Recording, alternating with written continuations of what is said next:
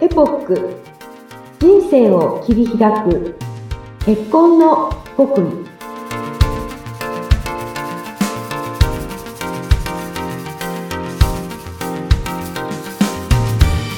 皆さんこんにちはマリッジサロンエポック金山純子ですインタビュアーの高須幸子です。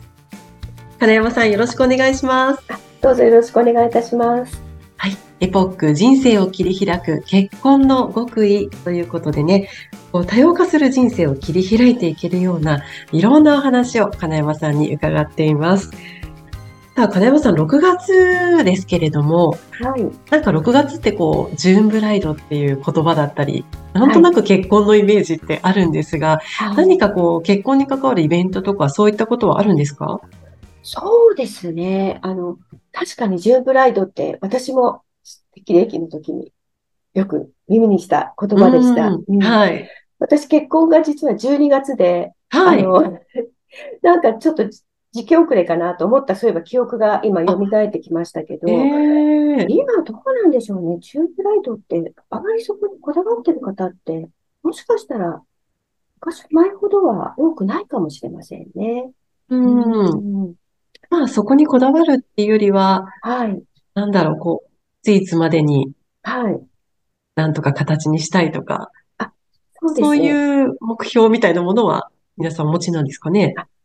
はり婚活されている方は、意外とそのクリスマス一緒に迎えたいとか、はいなんかそういう思いで、えっと、6月から例えば婚活を始めて、半年以内に成婚して、頑張ろうっていう方もいらっしゃいますかね。ちょうど半年でね、年末、クリスマス時期になりますもんね。そうですね。うん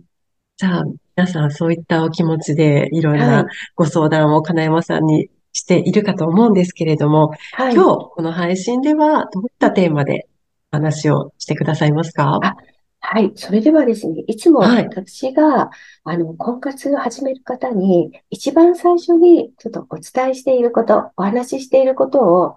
少しまとめて、あの、できたらなと思います。はい。ことを皆さん会員になられて、まずはい金山さんとお話しする機会が設けられるんです。そうですね。はい。あの、今は、やはり、このご時世なので、あとはい全国の方、会員う様んと対応していますので、こはい。のような、あの、オンラインで、はい、お話をさせていただくことが多いです。はい近隣の方は、あの、できるだけ対面でと思っておりますので、あの、カフェとかラウンジを使いながら、はい。あの、インタビューをいろいろさせていただいて、じゃあ、これから婚活をどのように進めていこうかな、いいこうかっていう話をですね、一緒にさせていただいています。なんか、どんな話するのかなって、私なんかは、あの、全然わからなくて思うんですけど、まずなんか希望条件とかそういうことを伺うんですか？そうですね。希望条件とか、それからはい将来の結婚のイメージとか、お相手に望む想像とか、えあーそれからあとは、今は、例えば女性ですと、あの、お仕事をされている方が本当に大多数なので、あ、はい。結婚後のお仕事の形、どのようにされるかとか、ああ、例えば、あの、子育て、まあ出産を考えている方でいらっしゃれば、そのはい後、どのような、あの、キャリアプランを考えているかとか、まあ、そこに対してパートナーがどのような、あの、姿勢でいてくれたらいいかなとか、まあ、そういうところまで比較的幅広く取り込んでいる話は聞いています。ああ、お仕事されてる方からすると、やっぱり結婚後の、あね、仕事をどうするかっていう、そのあたり、こう、相手との方との、はい。あの、意識の確認っていうのはすごい大切なポイントになってきそうですよね。そうですね。すごく大切だと思います。ただ一方で男性の方も今、お相手の方はずっと仕事をしてほしい。そこは応援したいですっていう方が増えているなっていうのは肌感で感じてます。ええはい。その、まあ、収入面もそうだと思うんですよね。はい二人合算でしゅ、あの、収入を得ていると、やはりその、生活も潤い、うんそういう意味で、あの、プランも立てやすいのかもしれません。そういう現実的なところもあるのかもしれませんけれども、はい。やはりそのお相手の方がすごく生き生きと楽しく、あの、過ごしている姿を見ていきたいです。応援したいですっていうお声は本当に聞きますね。ええじゃあそういうお話を、まず、金山さんとうん、まあ対面であったりうん、まあ、地方に住んでいる方からするとオンラインはい。でご相談を受けたりするんですね。そうですね。はい。はい。そこで、じゃあ、一番最初に金山さんの方からお話しすることってどういうことになるんですか？あ、そうですね。あの、私からは、この婚活、とても重要で、あの、すごく実のあるものとしなるためには、まず、会員様お一人お一人が納得しながら進めてほしいなってことを最初にお話しします。はい。あの、こちらは、やはりカウンセラーとして全力でサ、あの、サポートしますし、もう本気でアドバイスもしながら、あの、進めてはいきますけれども、すべて私の意見を鵜呑みにはしないで、しっかりと考えて、ご自身で考えて、金山がどういうことを言いたいのかなっていうことをしっかりと考えた上で、え消化して、で、じゃあ、ここの部分は分かったから、この部分を活かして、今後の活動に活かし、あの、をしていこうとか、えそういうことをですね、あの、とにかく自分で考えながらうん。進んでほしいということを話しています。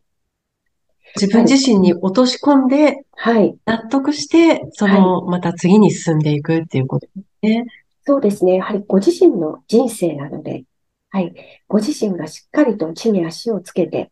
はい。歩んでいただくためには、納得して考えて進んでほしいということをいつもお伝えして。その納得するためには、具うん体的にどういうポイントを押さえていくっていうのはあるんですか？そうですね。あの、やはり結婚は自分が幸せになりたいからうん。ですね。うん、まずそこから入ると思うんですけれども、はい。その幸せになるためには、今のご自身の姿でいいのかっていうことをまず見つめ直してほしいということも話します。うん、はい。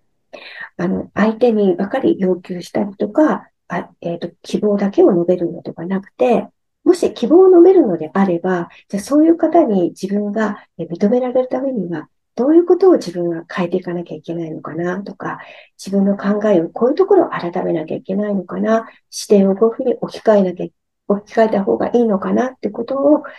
一つ一つ考えてほしいなってことはお伝えしています。ええ、ちょっと自分を見つめ直すきっかけにもなりますね。あ、そうですね。はい。すごく婚活っていいきっかけになると思います。あの、例えばお話の仕方一つでも、はい。うんあの、なんていうのかな。自分本位でこう楽しそうにお話しするのを見てて、あ、こういう人ってすごくいいなと思う異性の方もいらっしゃれば、あ、はい。自分のことばかり話していて、全然こちらには興味がないのかなっていうふうに取られてしまう場合もあるので、まあ、もちろんお相手お相手のそのお人柄とか、えそれから思いとかによって違ってきますけれども、やはりそのお相手を見る中で、お相手とのその対応する中で、あ、ちょっともうちょっと自分はこの人から好かれるためには、こういうふうに変えた方がいいのかなとか、言葉遣い一つ、それから LINE のやりとりとかもですね、あの、フレンドリーに話すことが、お相手がすごくそれを受け入れてくれてるのか、否かっていうところも、しっかりと、なんか、見ながら自分を変えていくっていう、まあ、ところは大事かなというふうに思いますね。あの、交際が始まりますと、は LINE のい。やりとりなんかうん、も、こう金山さんにお見せして、アドバイスいただけるんですか？あまりですね、やはりはい。ちょっとそこ、プライベートに踏み込むところあなので、あ、はい。見せてくださいってことは私からは言わないですけれども、まあ、たまにそのやりとりが、ちょっとこういうやりとりがあって、ちょっと例えばそうですね、お相手から返事が来る頻度がすごく少なくなったっていう時に、はい。私こういうやりとり、こういうふうな、あの、LINE を投げたんですけど、お送りしたんですけれども、返事が来ないんですっていうところで、ちょっと見せてもらうことはあります。で、え若え、干そこで違和感を感じることがなきにしもあらずなので、えああ、そういう時には、やはりその今までのご交際の中から、えーお相手って多分こういう方なんだろうなっていうイメージが自分でもできていたので、もしかしたらこういうやりとり、こういう絵文字、そあ、ういうところが。お相手はちょっともしかしたら自分と違和感を感じたりとか、逆に負担に感じたりとかしてるかもしれないですねっていうお話はさせていただくことは、なるほど。うん、こう、同じことを伝えるにしても、ちはい、ょっとした語尾の感じだったり、うん、その今おっしゃった絵文字一つだはい、ったり、え、ちょっとやっぱり、あの、伝わり方は違うかもしれないですよね。そうですよね。きっと私たちもありますよね。ありますよやね。りとりで。はい。ちょっと違和感を感じるとか、まあ、そこまでの仲じゃないなとか、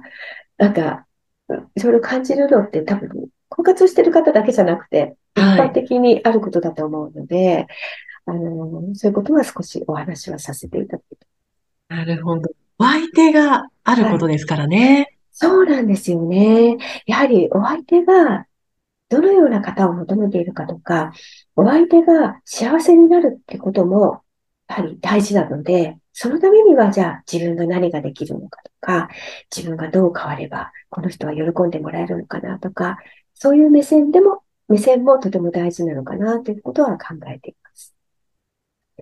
お相手の幸せも考えるっていうところがね、うんやっぱり婚活ならではポイントですよね。そうですね。うん。まあ、これはでももしかしたら私の、あの、今までの経験、自分の体験かもしれません。やっぱりですね、あの、主人とまあ生活するようになって、あの、どうしてこういうことをしてくれないのとか、私がこんなに大変なのになんで分かってくれないのとか、やっぱりそういうことを思ってた時期って子育て中あった。あります、あります。